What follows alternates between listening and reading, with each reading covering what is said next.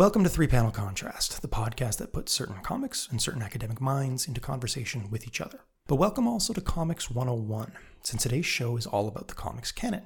Highly esteemed works of comics art that have been entrenched in Western society's study of graphic narrative. Works that are read, taught, and cited to such a degree that they take on a certain invulnerability.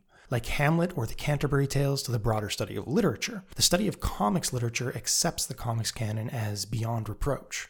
That's where we'll start today, with a look at Chris Ware's 2000 graphic novel Jimmy Corrigan, The Smartest Kid on Earth, which, according to data from the Open Syllabus Project, appears on over 200 university course syllabi. And we'll also be reading Art Spiegelman's Maus, Volume 1, which became the first graphic novel to win the Pulitzer Prize in 1992, and which is featured on over 2,000 university course syllabi. For our academic review, we will tackle the most sacred academic publication in comics history, Scott McCloud's 1993 comic about comics titled Understanding Comics The Invisible Art, which is itself featured on 1,733 university course syllabi. The hope here is that a fresh pair or three of eyes on some foundational texts might hold the potential to yield new insights about how well these texts hold up. Insights that might speak beyond the texts themselves, however, and offer up some perspective on the field of comics literary studies as a whole. If nothing else, it should be a fun conversation.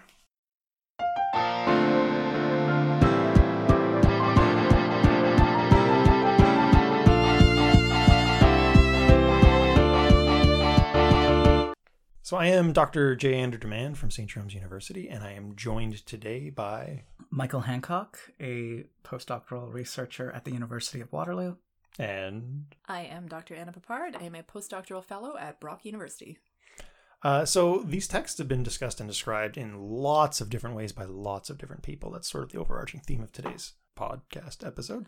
Um, but let's hear our introductions from our panelists to get their take on these respective texts. Uh, and let's maybe start with Michael introducing us to Jimmy Corrigan, the smartest kid on earth. Chris Ware's Jimmy Corrigan, the smartest kid on earth, is a baffling book to describe after a first reading. Uh, it begins rotated 90 degrees, forcing you to literally change how you're reading when it switches to a more typical left to right. There's confusion as to whether the title refers to the mild mannered present day Jimmy Corrigan, a 36 year old meeting his father after a long estrangement, or whether it's referring to his grandfather, who has the same name, as an eight year old child with an abusive father in 1893, year of the Chicago World's Columbian Exposition and either way, both of them are drawn as middle aged balding men. Uh, Jimmy, either Jimmy, can also slip in and out of fantasy and dream at any moment, drawing into question what, if anything, in the comic is real. Thank goodness that about 100 pages in, it switch- switches to being a dictionary for a while and provides the definition of a summary to tell us what we've read thus far. Okay, I'm being a little glib there, so let me go back. Uh, Jimmy Corrigan, The Smartest Kid on Earth, was released in 2000, collecting the series after its original serialization in the Chicago newspaper Newcity and Ware's Acme Novelty Library. Ware himself is a cartoonist who first reached a wider audience when he was invited by Art Spiegelman, hey, that's, that's a familiar name, to contribute to his anthology magazine Raw. From there, Ware started his Fantagraphics series Acme Novelty Library, which has become known for pushing the boundaries of comic book publishing conventions. He has been very well lauded for his creative talents, receiving 22 Eisner Awards ranging from Best Ongoing Series to Best Comic Related Product, and 29 Harvey Awards, including Best Cartoonist, Best Letterer, Best Colorist, Best Cover Artist, Best New Series, Best Continuing Series, Best Single Story, Best Album of Previously Published Work, Best Anthology, and Special Award for Excellence in Presentation. Ware, to put it briefly, has chops. In terms of design, Jimmy Corrigan shows these chops well. It honestly seems at times that no two pages in the entire book has the same panel layout but the sizes and flows of the panel almost always feel appropriate to the action at hand, whether it's the monotonous existence of the adult Jimmy or the World Fair in 1893. Though, as a negative, its font is often very, very tiny. Uh, likewise, I think Ware does well with the larger themes of the book the confusion and alienation both Jimmys feel in relation to their families, particularly their fathers, and the contrast between the grandeur of nature and the fair with the mundane day to day life the characters lead. The characters themselves are a little harder to swallow. Jimmy Corrigan, the book, not the people, is very bleak in many ways, which is mostly expressed in Jimmy Corrigan, the people, not the book. Both characters are extremely withdrawn and passive, desperate for any human affection while also shoving it away. This is somewhat understandable for Jimmy the child, as he's an eight year old boy with an abusive father, but a little harder to take in the 36 year old version. In both cases, their escape from bleakness is a retreat into fantasy, which again speaks to the contrast of mundanity and wonder. The result makes for a story that's excellently told, but often not very pleasant to read. Uh, and Anna, can you walk us through your take on Art Spiegelman's iconic Maus? I certainly can. So I sort of doubt there's anyone out there that would be listening to this particular podcast that hasn't heard of Maus in some capacity, but I'll run through the usual details just in case. So Maus is a graphic novel by American cartoonist Art Spiegelman. It was serialized from 1980 to 1991 in the avant-garde comics and graphics magazine Raw and collected in two volumes, Maus 1 and Maus 2, during that span. In 1992, it became the first comic book to win a Pulitzer Prize. This recognition, along with a flurry of glowing reviews from virtually every literary outlet in existence, helped make Maus one of the first comic books to be widely studied and taught within the world of academia, and slowly but surely began to shift the American public's conception of comic books, from disposable kids' fare to something capable of having legitimate cultural value and discussing serious adult topics. As most of you probably already know, Maus focuses on Spiegelman interviewing his father, Vladek, about his experiences during the rise of the Nazi regime and after. He and his entire family, including his wife and Spiegelman's mother, Anna, were taken to concentration camps, including the infamous Auschwitz, where the majority of Volume 2 takes place. To tell Vladek's story, which is also, of course, his own story, Spiegelman uses an artistic conceit wherein he depicts human beings as different kinds of animals, depending on ethnicity and nationality. Poles are pigs, Americans are dogs, the French are frogs, Germans are cats, and Jews are mice.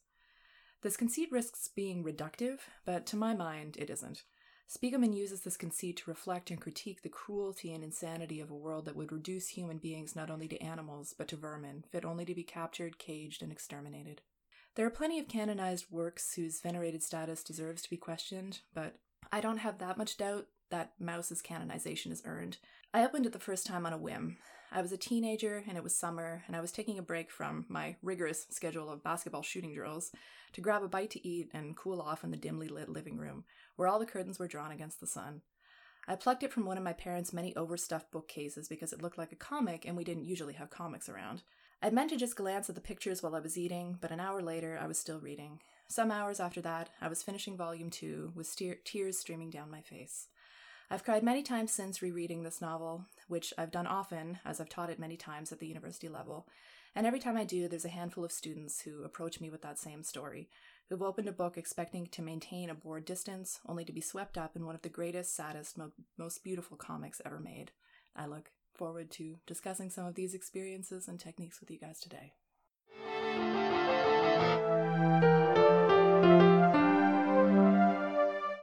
Uh, so I think maybe the most natural place to start. Uh, we've got a gap of history here to deal with. I think we're at an era in comic scholarship we, where we are starting to see earlier directions of comic scholarship come under question, uh, and that includes the the texts that sort of defined certain eras, uh, maybe even the movement in general. Terry Eagleton says that without proper tools for literary analysis, it only boils down to why is this good, uh, as if that's a failure on the part of a scholar asking that question.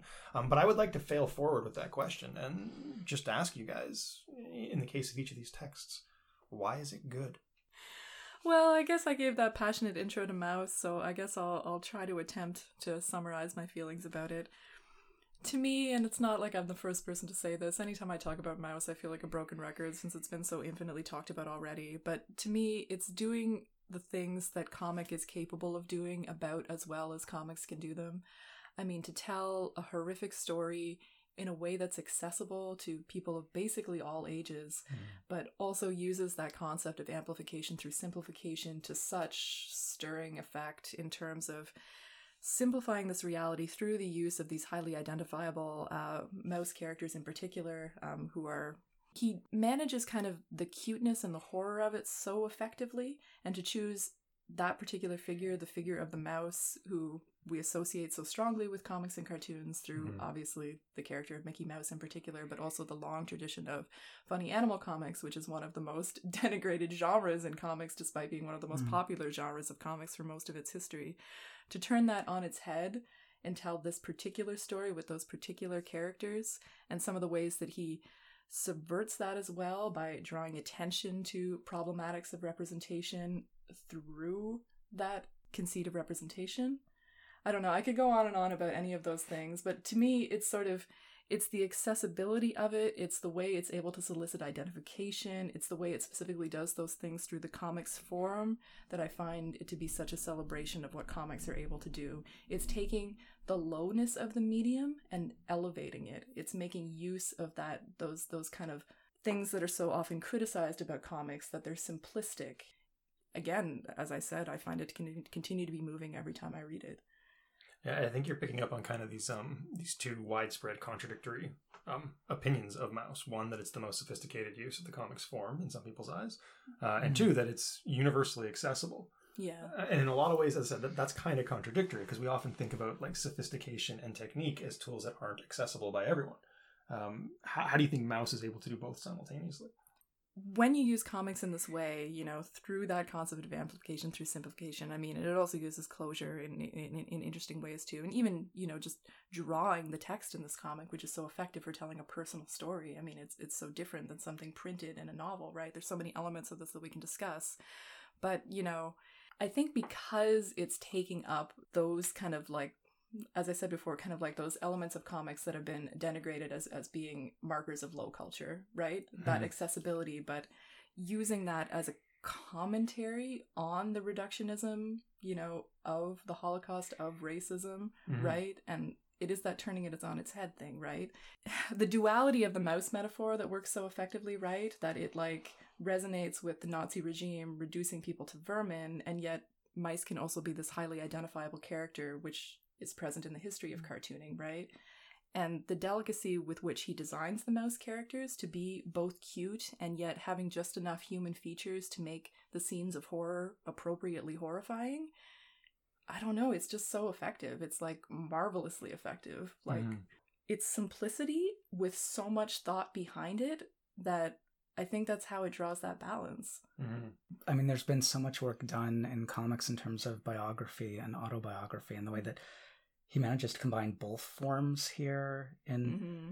without seeming like it's I mean autobiography can is a genre that can feel both like very performed and very spontaneous that mm-hmm. you're taught you're just going through your memories as they unfold but also you you are ordering your life into a set of pieces and it captures that sense we get both the father's story as rambling at times mm-hmm. but also like this he he literally shows us how he's ordering it too, and but without seeming overwhelming. Well, yeah, and I mean the style and that central conceit of of sort of the animal metaphor and some of the overt gestures that that Spiegelman does within the comic in terms of addressing that conceit are really good for embracing the inadequacy of autobiography as a truth text mm-hmm. and particularly as a way of accounting for historical events that are always going to be experienced subjectively, right? Mm-hmm. You can't be objective about your experience of surviving the Holocaust. I mean, that's ridiculous. Mm-hmm. So it's so effective in terms of capturing the subjectiveness and the subjectivity of that. I think I could say either word there.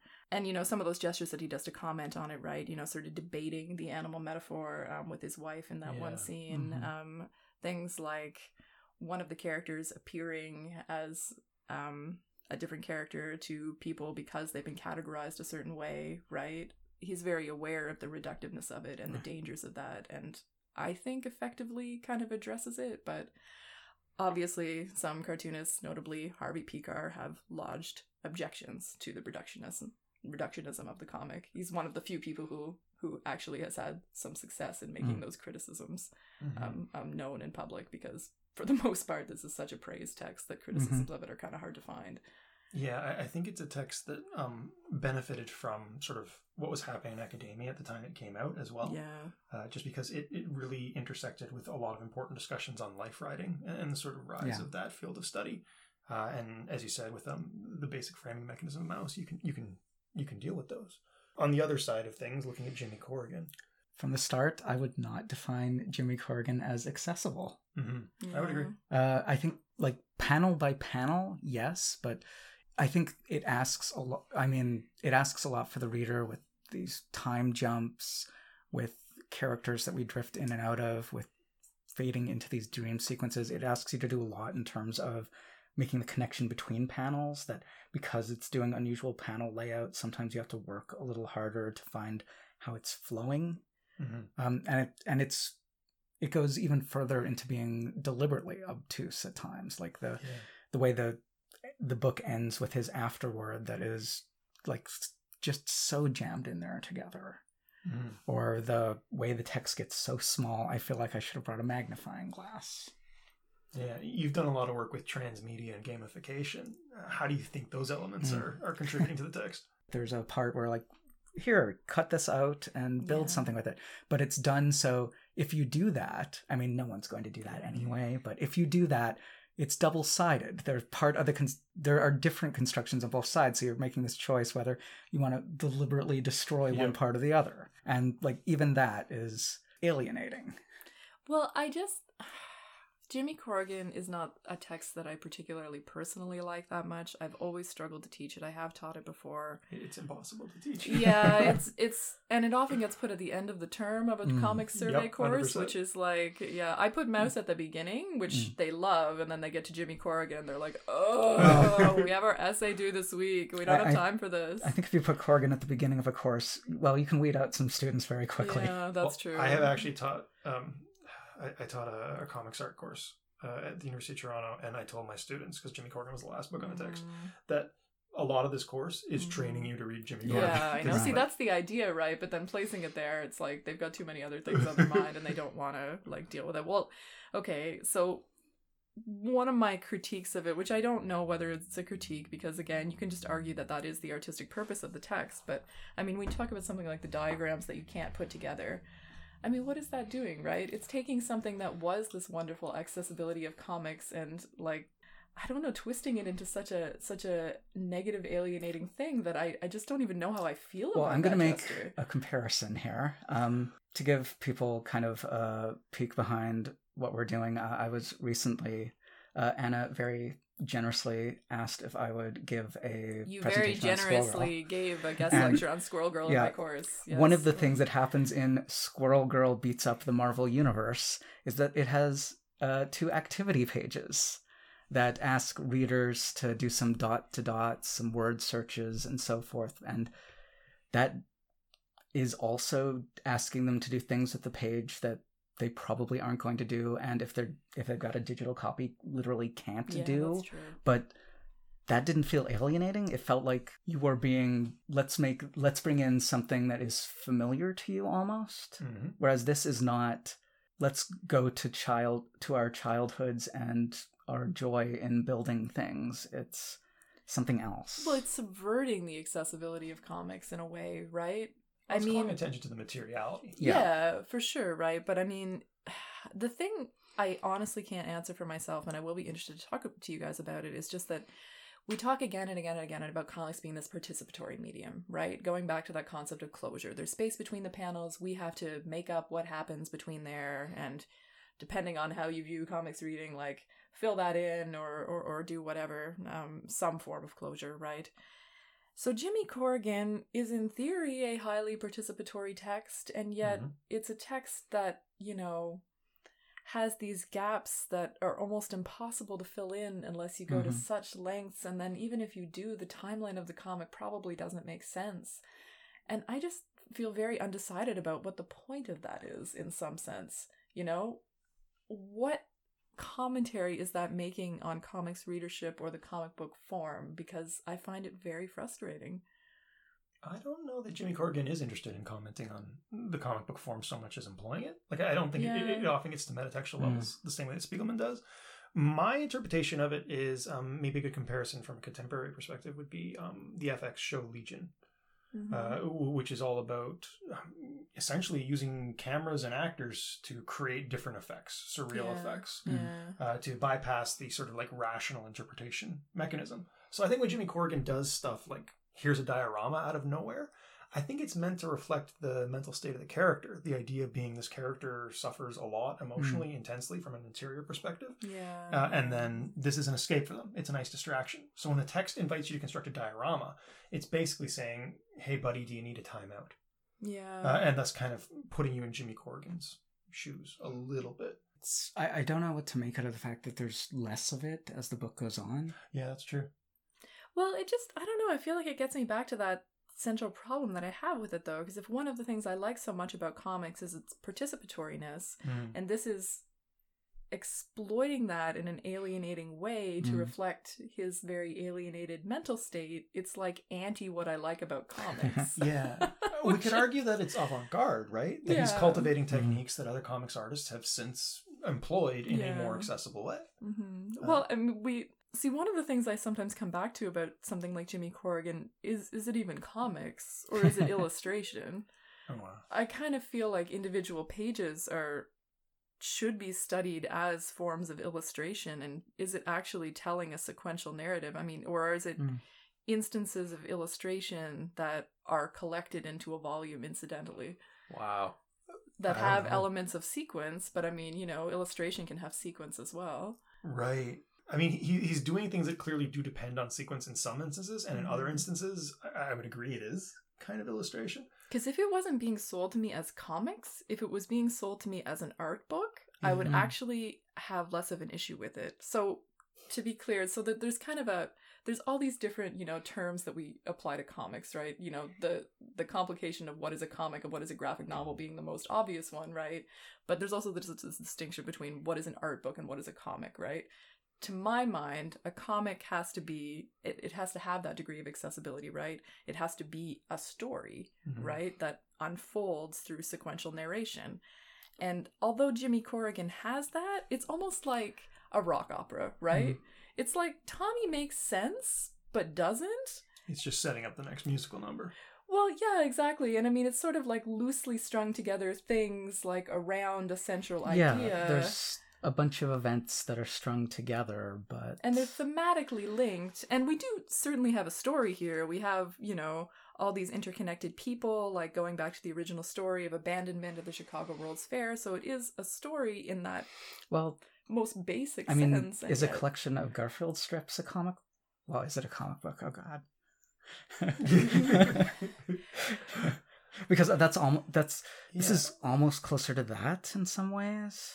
I feel like for me it actually suffers by trying to be a more traditional text than maybe it should be and maybe if it just kind of leaned into being an art book rather than a comic i would actually be like okay well that's the that's the way i'm supposed to interpret it and i, I won't try so hard to make it comics Right, and that exists, right? Because the Acme Novelty Library stories where this came from, Yeah. they're not exactly the same. Yeah. There's been a lot of modifications in order to Mhm. make It's this been a narrative. comicified Yeah. but to its benefit or detriment I like it as again kind of um, a depiction of interiority. Yeah, just the yeah. idea of um, the emotional turmoil and Mhm. chaos that Jimmy is going through. Mhm. Uh, I, I think it kind of reflects his his psyche Mhm. in some interesting ways. But I mean, that's a that's a really easy argument Yeah. to make. Yeah, I did not like the present day story, but I was I, I liked the childhood story a lot. I liked that a lot too. I mean, his skill at drawing buildings is obvious, Mm, right? yeah. And I mean, you know, kind of, I felt that.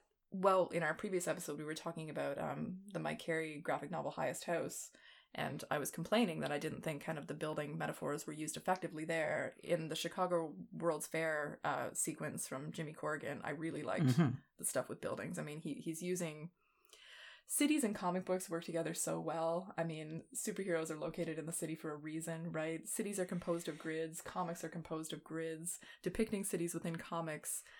It works with the modernity of comics as a form too, it being sort of a form that it, that emerges, you know, partly in response to the development of the printing press and the newspaper, at least within its American context, right? So it has that it, it has that urban context kind of built into both its history and and, and its form. And a Mhm. lot of early comic strips are sort of about surviving or enduring sort of the shocks of the modern city, right? Yeah, and that Yeah. particular moment in American hi- well. history Yes. of the Chicago Fair is very much like what does the world look like after this? hmm And Mm. yeah, one of the in uh, Scott Bukatman's um, essay about superheroes in the city, which is Mhm. still one of my one of my favorites about superheroes. Um, he talks about Superman existing within the grid and transcending the grid, in the Mhm. comics form using that uh, again and again, sort of as a motif. So I really liked, and we can break it down a little bit more specifically, which is again always such a challenge within a podcast when you guys don't maybe have the images in front of you. But I did like the ways that he used like building as metaphor in that sequence, Mhm. and liked it sort of a little bit better than sort of the metaphor of him just being closed in by you know the mundanity of reality and some of the well the majority of the rest of it because that went on for a long time Yeah. and Well, yeah I, I will say I couldn't tell you where uh, adult Jimmy goes. I do like the way that small town is kind of set up. That yeah the space is really gives you a sense of the area. yeah Yeah, I think there's also some connective tissue to be found in um, the symbology. Like there are a lot Mhm. of strong recurring symbols um, that, that sort of Yep. help create the resolution of the text in the end. yeah Uh, the best of that would be um, Resolution's a strong word. yeah I disagree. I think it's actually completely resolved. Look at um, Mm. the climax of this text, arguably, is he reaches for his sister's hand and his sister shoves him away. The final thing we see is him meeting another seemingly lonely, nerdy woman who he makes eye contact with, which he is not able to do at any other point in this text, uh, and who reaches her hand out to him and says, My name is Tammy, which is like female Jimmy. yeah But he's gone through so many like fantasy versions of that. Like, is this a fan? Is this That's real or not, That's the opposite of resolution. But it's not, because you look at the next page, which is the beautiful ending, which is Which him is her. No, him in the arms of Superman, flying Mm. through a snowstorm once again. Is that Right before it says the end is a very tiny image of Jimmy flying in the arms of Superman. The idea being that the fantasy sustains him. He needs it. well? But that's not. That's where he was at the beginning. He he was going to kill himself, though. Yeah, well, I mean, maybe that's it's like the the ending of subtext of Birdman. how he He got does. injured, I mean, yeah. we don't know that Yeah. either. I mean, that's kind of getting us at you Mostly, I want Amy's story more than his. Well, Amy yeah, is very interesting. That's that's part of it, but I mean, what? Okay, see, one of the issues I have with Jimmy Corrigan too, which I have with a number of indie graphic novels and autobiographical comics, is the representation of the patheticness of the comic book fan. Mhm. Which you know, it's not that Jimmy Corrigan is well, he is a comic book fan because he's got the Superman connection, right? And the depiction of superheroes in this is something that I find very frustrating. I don't know, I just find it such a juvenile treatment of it. You know, it's it falls into just that superheroes are these adolescent fantasies that you're going to be disappointed by when you get older and they're like, you know, all about masculinity and you're just going to be disappointed cuz your dad's not a superhero. And I'm like, okay, great Mhm. that's like the only reading of that genre that we have that's like literally the most boring reading of the genre And it's not that that's not true but it's just it's still the most boring reading of the superhero genre and it's not innovative at the point when this comic comes out But what about the ending, then? I don't know. Well, yeah, there's like a hopefulness there or something, but I I don't think I read that image as hopeful, like the image of him flying with Superman through the snowstorm, because it seems like he's unable to escape his regression, since superheroes are associated with childhood regression, like throughout this graphic novel. Mhm. I I don't think superheroes are presented positively in a way that we can read that final image as positive. I think the fact that he surrendered into the arms of the superhero is a negative thing for him, not a positive. Hmm. I don't know. What do you think? I mean, the only thing that I think complicates it is um, the fact that it happened after he meets Tammy. Like immediately after he meets Tammy, touches her hand, flying in the arms of Superman once again. Yeah, but that kind of reduces superheroes to an adolescent male fantasy again, right? It's like, oh well, he gets like the favor of this girl. That's the Superman like fantasy, you know? I mean, Hmm. that's like Uh, I can't really read Tammy as a Lois Lane. Well, we get she's one page. How do you get anything from? She she's the anti Jimmy. I guess so. I guess I just like feel like, oh well, like you got this validation from the attention of one woman at one time, and now you're a superhero. Great. yeah, and that's consistent because obviously anyone pays the slightest attention to him, and he's in love with her, Yeah. in- including his sister. Yeah. Mhm. Uh, so uh, again, this suggestion being that he's making the same old mistakes, but he's literally writing his suicide note w- when he meets her.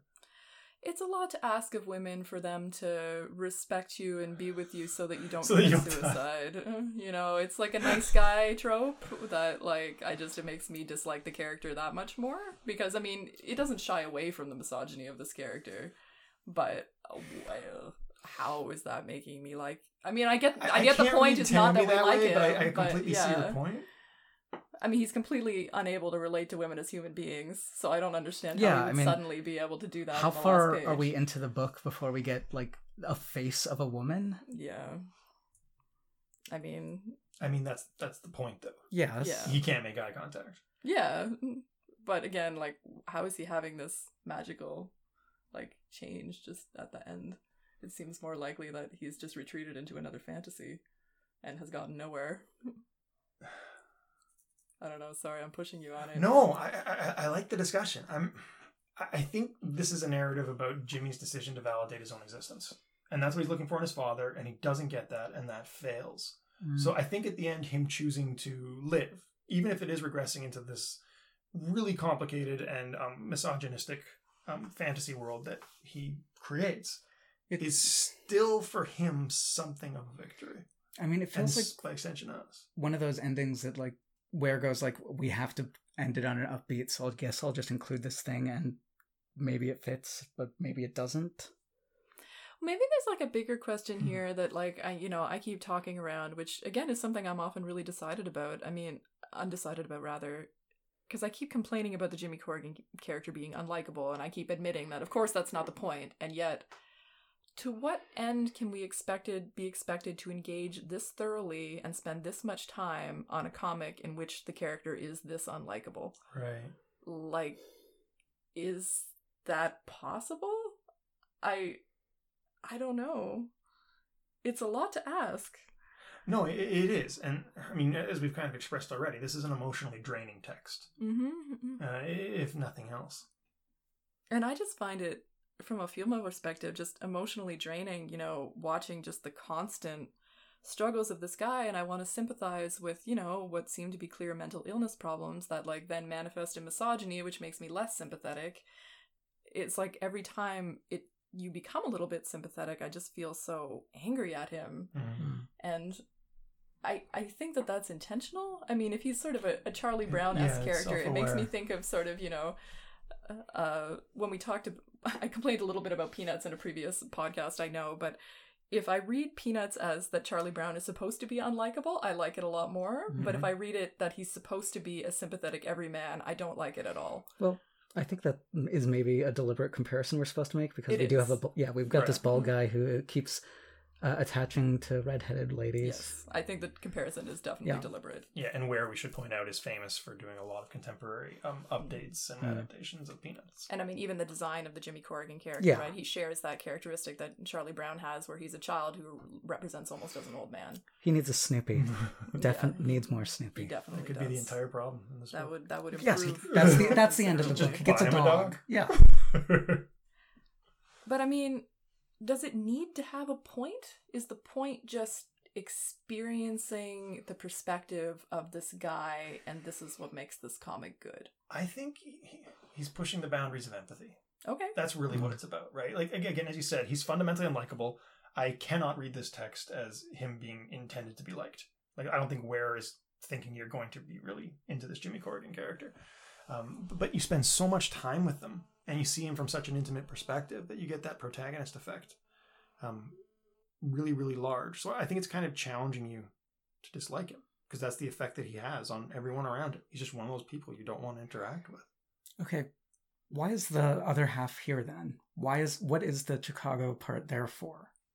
in theory, I would argue the Chicago part is meant to make us interrogate whether or not we are um, part of a legacy, Hmm. right? Okay. Uh, that that a lot of his problems stem from this legacy of you know poverty, misogyny, broken families, that kind of stuff, uh, and thus him searching for his dad and finding his grandfather and all that kind of thing is is really just a journey of self discovery, right? It's him trying to figure out he wants it to be their fault uh, that he is the way that he is.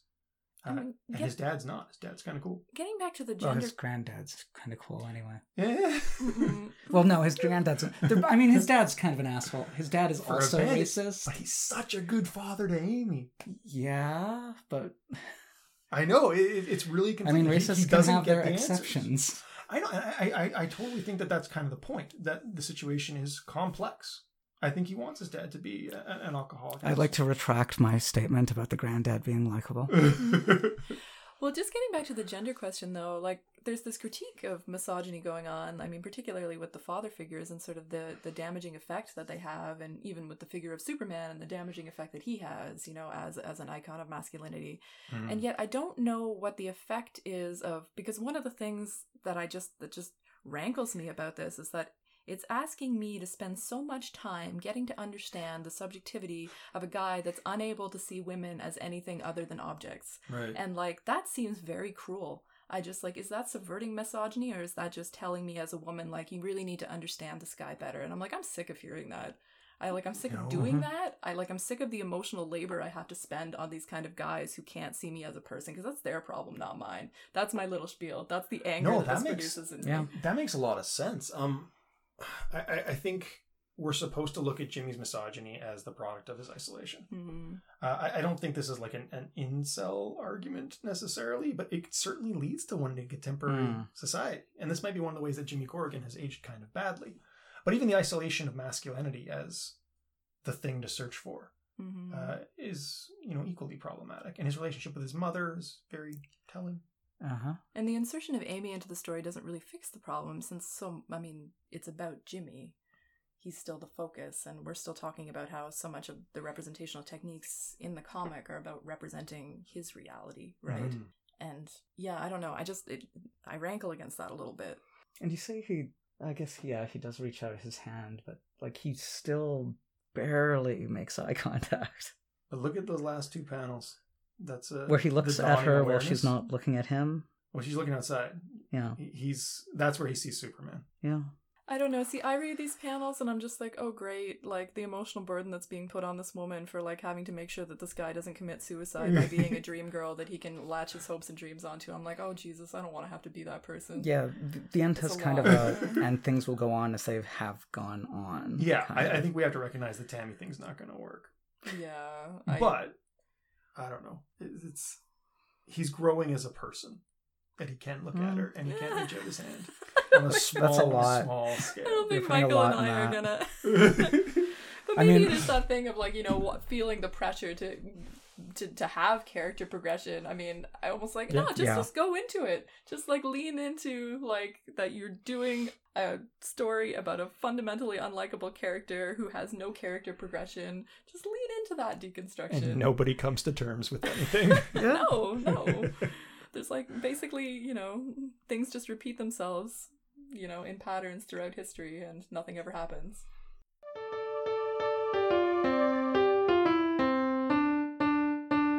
Uh, so in both of these texts, we have uh, a narrative that unfolds around a quest for um, either knowing the father or understanding the father. Uh, it, it's much more literal in Ware's case in that he's his character is actually looking for his father, uh, whereas in Maus, Art has lived with him forever and still doesn't really understand him. Um, what do you think that accomplishes as a sort of device by which to move the plot, and how does it factor into the various themes that we're working with in these texts? What do you make, Anna, of the fact that the, the end of the first volume is essentially "I hate you, Dad," like a very almost um teenagerish Mhm. kind of depiction? But it's got such a nice progression, right, of him sort of moving from that to understanding a little bit better, you know, through finally getting to to some of these Holocaust experiences, which obviously his father has been reluctant to discuss. I mean, you know, and then you know, getting to a greater level of sympathy, but always going to have that distance from his father, right? And I mean, Mhm. the comic book form works well to establish that distance as well too right like through the simplification i always when i teach it have the students talk about the decision to include the photographs at the end of the second volume Mm-hmm. um, and the significance of that and whether it adds to the graphic novel or damages it i mean what do you guys think Oh yeah. it's it's sort of an interesting I, i'm sympathetic to it in terms of you know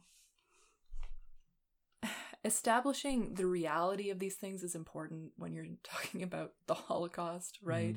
Like wanting to make sure that it isn't only only present in you know pictures that it's present in photographs. There, there's a truth telling there that matters. So the insertion of the photograph of his father like really matters i think. And the way that they insert the photograph it's a picture of his father in a recreation of the uniform he has it taken in a photo booth after the war um, Mm.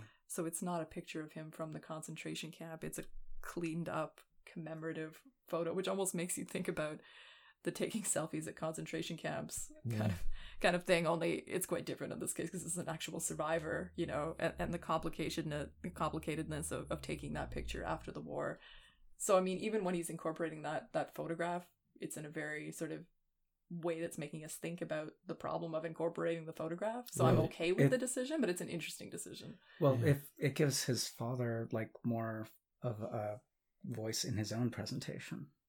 Yeah, yeah. And I think that matters, right? Yeah. Like, because again, he's very concerned with overlaying his father with himself. And some of the techniques he does to ensure that doesn't happen is to try to replicate his father's speech patterns, right? But at the same time, he's also writing those speech patterns out in his own Mhm. hand, which is literally overwriting them, right? So again, inserting that picture is important in that sense.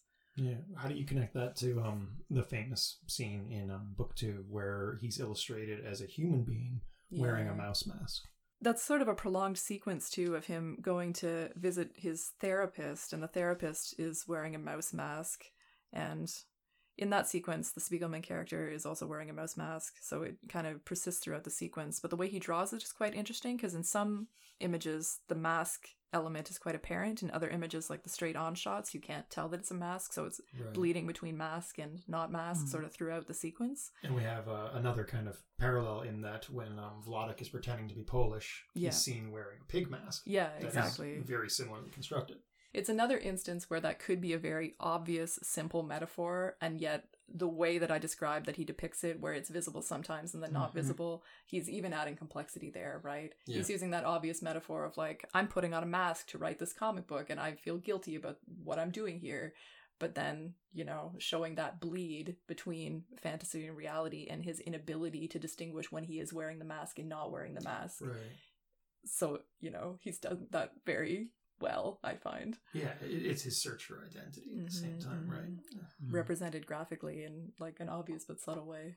Yeah. So this text is um Maus is autobiographical um, and, and is taught very heavily in life writing. Jimmy Corrigan is inspired by a slight autobiographical thing where Ware was contacted by his estranged father, um, but he didn't actually get to spend any time with him. He he passed away. Hmm.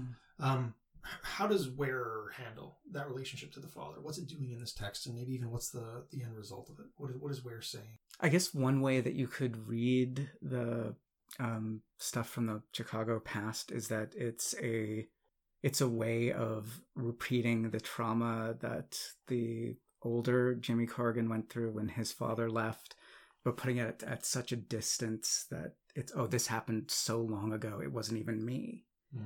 I think what we see is a return of a father, and at least in the way it's represented here, the son is at such a place that there is no meaningful connection that can be made. The father keeps trying these like very banal attempts to bond, and the son just can't respond to the things around him. Yeah, one of the symbols that maybe speaks to that is his father um, keeps making him a plate of breakfast food that spells Yeah. out the word high, and Jimmy literally never eats it. So this idea of like reaching out but not actually reciprocating. Something that just occurred to me, it's it's almost Maus is using the comics book the comic book form to kind of generate sympathy and Jimmy Corrigan is using the same elements of the comic book form to generate alienation, which comics can do both, right? I mean, the gaps Mhm. in comics, sort of the participatory nature of comics, how it, it can be a very demanding medium in terms of us having to fill in those gaps. And it's Mhm. just, it's using those same techniques to almost totally opposite ends. Yeah, that's interesting.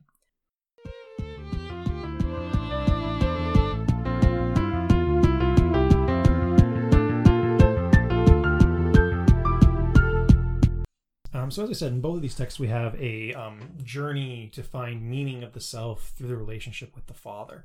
The obvious question becomes, hey, what about the mother? Uh, and why are those roles different if they are different? Uh, and how are they portrayed within the individual texts? And I think maybe in both cases we've got um, a sort of complex perspective on gender to walk through. I mean, I think it seems on the surface to be both are putting too much emphasis on the importance of Mm. the father, um, but we could maybe complicate it. What's what's your take? Well, almost a really striking turning point in the first volume of Maus is when they uh, show Spiegelman's earlier comic about his mother's death, Mm-hmm. Mm-hmm. and especially how that shapes his relationship with his father. Well, I mean, there, there you go, right there. That the death of his mother is another like way of getting at the relationship with his father. Right. But I mean, again, it's also addressed in the sense that part of the what's bad about the relationship between Spiegel and his, and his father is his inability to forgive his father destroying his mother's journals. Mm-hmm. Um, at one point, he calls his father a murderer because he destroys the journals. Right. So we do have his mother erased here, but we have the process of her erasure being commented on um, very directly, and his inability to have that relationship with his mother, you know, criticized very, very Yeah. strongly. Yeah, I'm not sure. I mean, I mean, one of the issues I had in terms of that and Jimmy Corrigan is just that his relationship with his mother is so not explained that I, I don't know. You just fall back on a Freudianism with it of like she must be dominating his personality and that's why he can't be a man. And I just I get that maybe that's supposed to be his perspective or, or something, but Well, we've got the scene at the very end where it's implied that a lot of the relationship has been overinflated in his own imagination. That his mother um, is like, "Yeah, I'm, I'm getting married. I'm, I'm living my life. yeah. Bye." And then, Well, the phone calls from her at the office. I mean, what do we make of that? I mean, yeah, it's like sh that is she's being depicted as so demanding or Yeah. something that I'm like, yeah, she seems like a typical mom. I, I don't know. like, you can't even give someone that much like emotional energy to just like acknowledge them. I mean, my mother called while we were recording the podcast. I called her back. It's not that hard. I, I don't know. I don't know. I mean, you know, regardless of whatever issues you have with your parents, if they weren't evil monsters, they still, you know, put in all that time with you. I guess what well, one of the things his mother seems to be there to personify his guilt in pursuing his father as well. That he has this Right. Yeah. like when he's at the hospital with waiting to hear about his dad he has this he imagines that his mother has come to berate him for being there But I guess it's just it's a problem of we're never clear about whether that's her or his perception of Mhm. her, and I wish that that was sort of interrogated a little bit more because otherwise she's just falling into a stereotype, and because we only have his vision of her, that's never challenged. so kind of like all the other female characters in the Yeah, yeah, See, I kind of think it's interesting to compare um, to Jimmy's mission in this text. Like he's trying to find his father because he thinks that'll help him understand himself, Mhm. And and he seems to be suggesting in many cases that the absence of a father hurt him badly. But his mother is present, Mhm. and that seems to have, in, in Jimmy's perception, also hurt him badly. Mhm. yeah. Uh, so there's, there's kind of these two opposing extremes there. I And don't we know have if they're the- gender specifically. we have the child version where the mother's absence is supposed to be the problem along with the father Yeah. being too present until Yeah. the father isn't present Well, I mean, in terms of relating this to comics history and problematic tropes and the masculinization of, you know, comics in general, it sort of reminds me of uh, uh, one of the interview segments from the Crumb documentary um, called Crumb, um, where he's talking about sort of his motivations for some of the misogynistic, rep- some of the, for the misogynistic representations in his work. And he talks, it's, it's really, it's one of those very revealing moments where he talks about how angry he is at his father and that's why he does it and he doesn't say this explicitly but the obvious implication is he's angry at his father so he's punishing his mother and it's just like Hmm. oh god how do you not see that it's just so that's just misogyny in a nutshell right there women getting blamed for the problems of men Yeah. and i don't know that this comic subverts that in any particular way well, bringing that back to Maus, how do you feel about the relationship between Art and Francoise? I mean in what sense just What does it contribute? There's a nice contrast there Yeah. between Vladek and his relationship with Yeah. um, his second wife, yeah and, and then Art Mm. and his seemingly very strong, supportive relationship with Francoise. Well, I mean, this is editorializing a little bit, but I would say it seems like he's trying to emphasize he's trying to build a different type of relationship with his wife. I mean, inspired by some of the good because I mean, Vladek was very devoted to Anya, um, which which is which is you know great. But Spiegelman has a, a working relationship with Francoise, right? They Right. work on Raw together. Mm. You know, their relationship exists within a professional context as well as a personal context, which is is not true of Vladek and Anya. And I mean, the act of Vladek destroying Anya's journals and how much that it set Spiegelman seems like it would reflect back on that relationship between Spiegelman and Francoise. You know, Mm. that again, he's interested in promoting female voices to the extent that they have a magazine of comics together, right? and they work together in that respect. And so, you know, his upsetness at the destroying of his mother's voice seems to reflect, you know, his, his vision of wanting to have that more equitable relationship.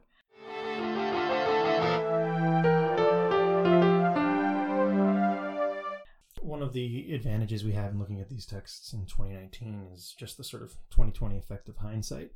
Um, one of the ways that we can really evaluate the long-standing benefit of these texts is the influence that they've had on the generations of comics artists that have come since. So, channeling that towards a, a simple question: What does Chris Ware and Jimmy Corrigan give us that we see in other comics? What, what's been cultivated or developed since? Honestly, uh, the tone of the story is one that I think has been very thoroughly explored. Uh, we have a whole subgenre of depressed, aging white men stories. There's a great thing in Bart Beaty's book, Comics versus Art, which could have been an alternate one we reviewed for, for this for this particular podcast. We'll probably get to it in a future podcast. But in his section on Jimmy Corrigan from that book, he has a lengthy argument that all the ways that Jimmy Corrigan is praised are the ways that we traditionally praise, you know, Hmm. great literary productions right.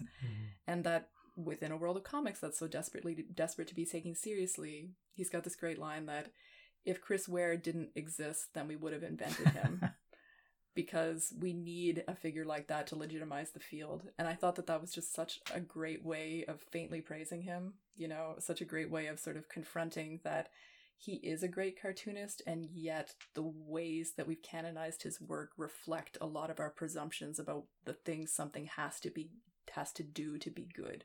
Our veneration of it, to the degree we venerated it, the ways that we venerate it, reflect a lot about, you know, our Mhm. unwillingness to think about comics as something radically different than literature and wanting to sort of put those definitions of high art that are that are cultivated by and large by literature onto comics and that's where some of my discomfort with the canonization of Jimmy Corrigan comes in.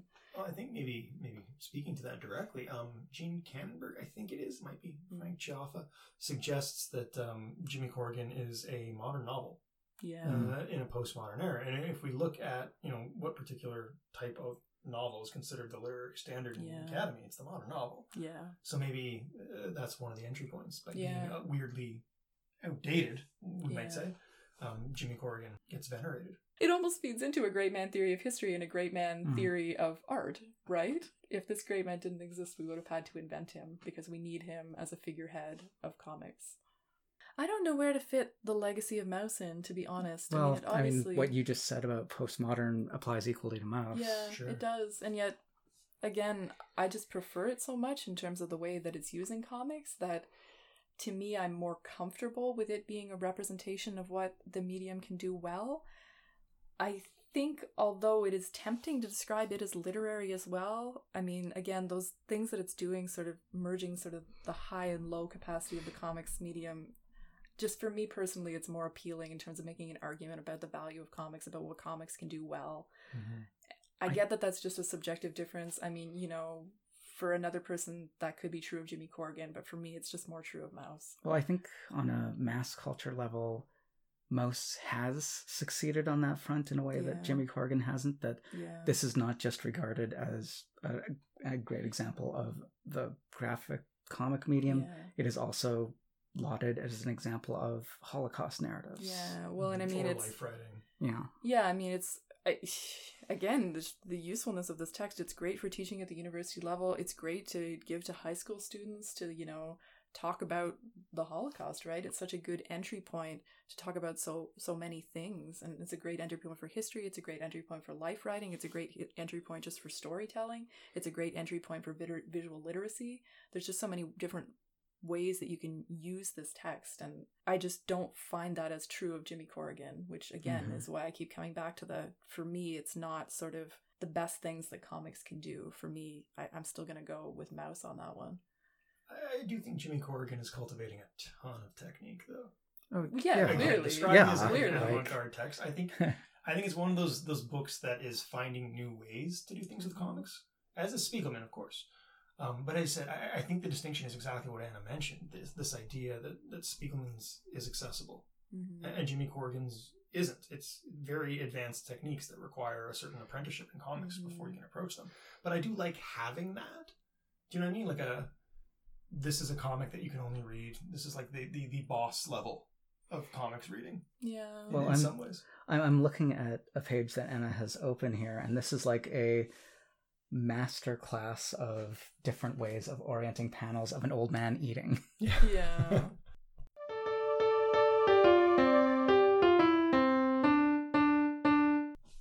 So I will be providing our academic review. Um, in keeping with our theme, uh, I chose Understanding Comics by Scott McCloud.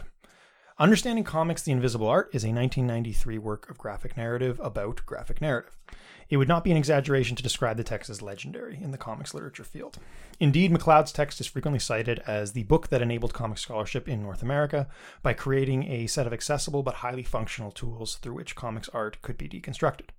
There are many ways to testify to the established impact of this book, but perhaps the greatest way to praise it from an academic perspective is to simply note how frequently it still appears on the syllabi for comics courses all over the world, despite its advanced age. How many university courses do you know that still lean heavily on a 26 year old textbook, especially media courses? Building on prior work by Marshall McLuhan for general media analysis and Will Eisner for comics specific analysis, McCloud develops a critical vocabulary to help would be scholars of comics understand the complex series of mechanisms that comics employ in order to communicate meaning. As foreshadowed by the book's subtitle, The Invisible Art, the central thesis is that comics are a medium that is largely understood subconsciously, at least in contrast to more rational forms such as text. For McCloud, comics are perceived as simple because the way we interpret them is so advanced, so distant from our rational interpretations. It is this underlying notion that empowers the generation of comic scholars that have followed. McCloud ably substantiates his claim in understanding comics, demonstrating the complexity and variability within the fundamental relationship between text and image, the imaginative play that sucks the reader in between panels, creating a more immersive experience, the highly complex ways that time functions within and between static single panels, all while using the medium to its utmost ability. The decision to make a comics text a comic is brilliant. Even Will Eisner was mostly text, and establishes an ethos at the same time that it achieves a rare clarity for any media analysis text. In keeping with the spirit of today's episode, revisiting some older texts that are considered sacred to the field of comics literature, the primary question for me becomes how well has this book aged? How well does it still serve in the field today? And honestly, it holds up pretty well. Comic scholars will be highly familiar with some of the debates surrounding the text, perhaps most notably that McCloud's definition of juxtaposed images creates friction with a later chapter in which he explores the way comics effects can very much happen in a single image, and that the juxtaposed definition does kind of eliminate a whole lot of wonderful single panel cartoonists uh, who work in that form either exclusively or occasionally.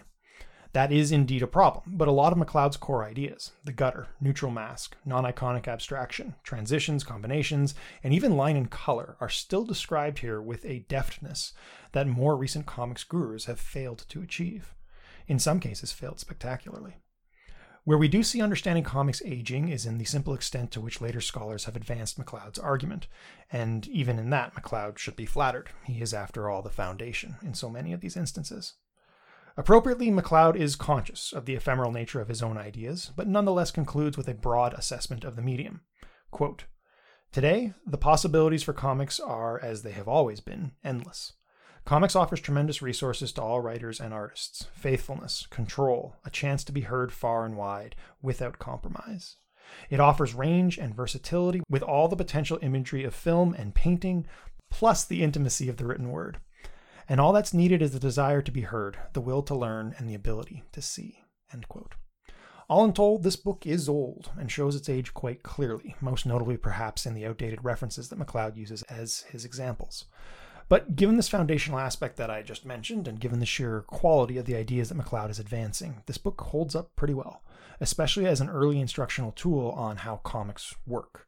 If you truly want to understand the invisible art of comics, this might still be the best place to start.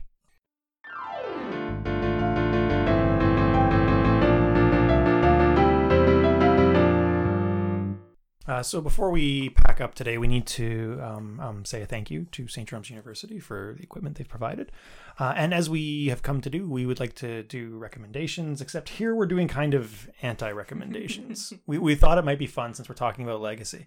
Um, to talk about the subjectivity of comics and how there are some of these like really well regarded sacred texts that we as individuals just don't like. Uh, and it doesn't have to be a measure of quality. It can just be this didn't work for work for me. Um, so I'll start by pointing out that um, I pretty much have not liked anything Grant Morrison has written other than We Three. Uh, and, when I read his work, I recognize that it's it's great. He's doing like really new and interesting things, but there's something about the tonal quality of it that has always kind of put me off, uh, including in something like Arkham Asylum, where I can distract myself with um, Dave McKean's artwork, um, but I still find myself not loving the story as much. Uh, how about you guys? No, we'll have to do a f- future episode where we do All Star Superman because I've got so many thoughts. I'm not a Grant Morrison fan either, but we'll we'll have to find one of us that does like it so that we can argue the other perspective. but um, anyway, yell at us in the comments about that. But uh, mine is going to be uh, also controversial, which is Watchmen. I have a lot of issues with Watchmen as the way that it's held up as the superhero deconstruction it does so few interesting things with female characters that I have a really hard time with it being the definitive text that does that. Mm-hmm. I just, in my superheroes course that again I'm teaching now, I chose to do Fantastic Four Unstable Molecules again, primarily because it does so many more interesting things with female characters than Watchmen does. And I didn't teach Watchmen, I chose Unstable Molecules instead, and I feel confident in that choice, which to be clear, this is not me saying that Watchmen isn't good, mm-hmm. but in terms of incorporating a history of female readers of comics into his revision and deconstruction of the history of comics reading, and in terms of incorporating female perspectives, female superheroes, the complex meanings that can be bound up in female superheroes besides sex and violence. Right. Um, I find it really lacking, and it doesn't deserve to be the definitive, definitive deconstructive superhero text because of those flaws. Hmm. How about you, Michael? I struggled with this one a bit. Uh, it's because you're nice. no, it is not. I'm going to go with uh, Frank Miller. I think Miller is someone whose excess is so excessive in various comics where he's shown misogyny and racism that it, it casts such a pallor on all of his previous work for me that I can still recognize that this is a, these are comics that are beautifully made, but frequently have messages behind them that are so toxic that I really dislike them. And that is it for our show this month. Next month, we'll be back with our Halloween themed episode comparing Emily Carroll's Through the Woods to the EC Archives Vault of Horror Volume 1. In the meantime, you can follow us on Twitter at 3 Panel Contrast. That's the number 3 Panel Contrast, where we're always happy to take questions and recommendations and whatever else. Otherwise, see you next month.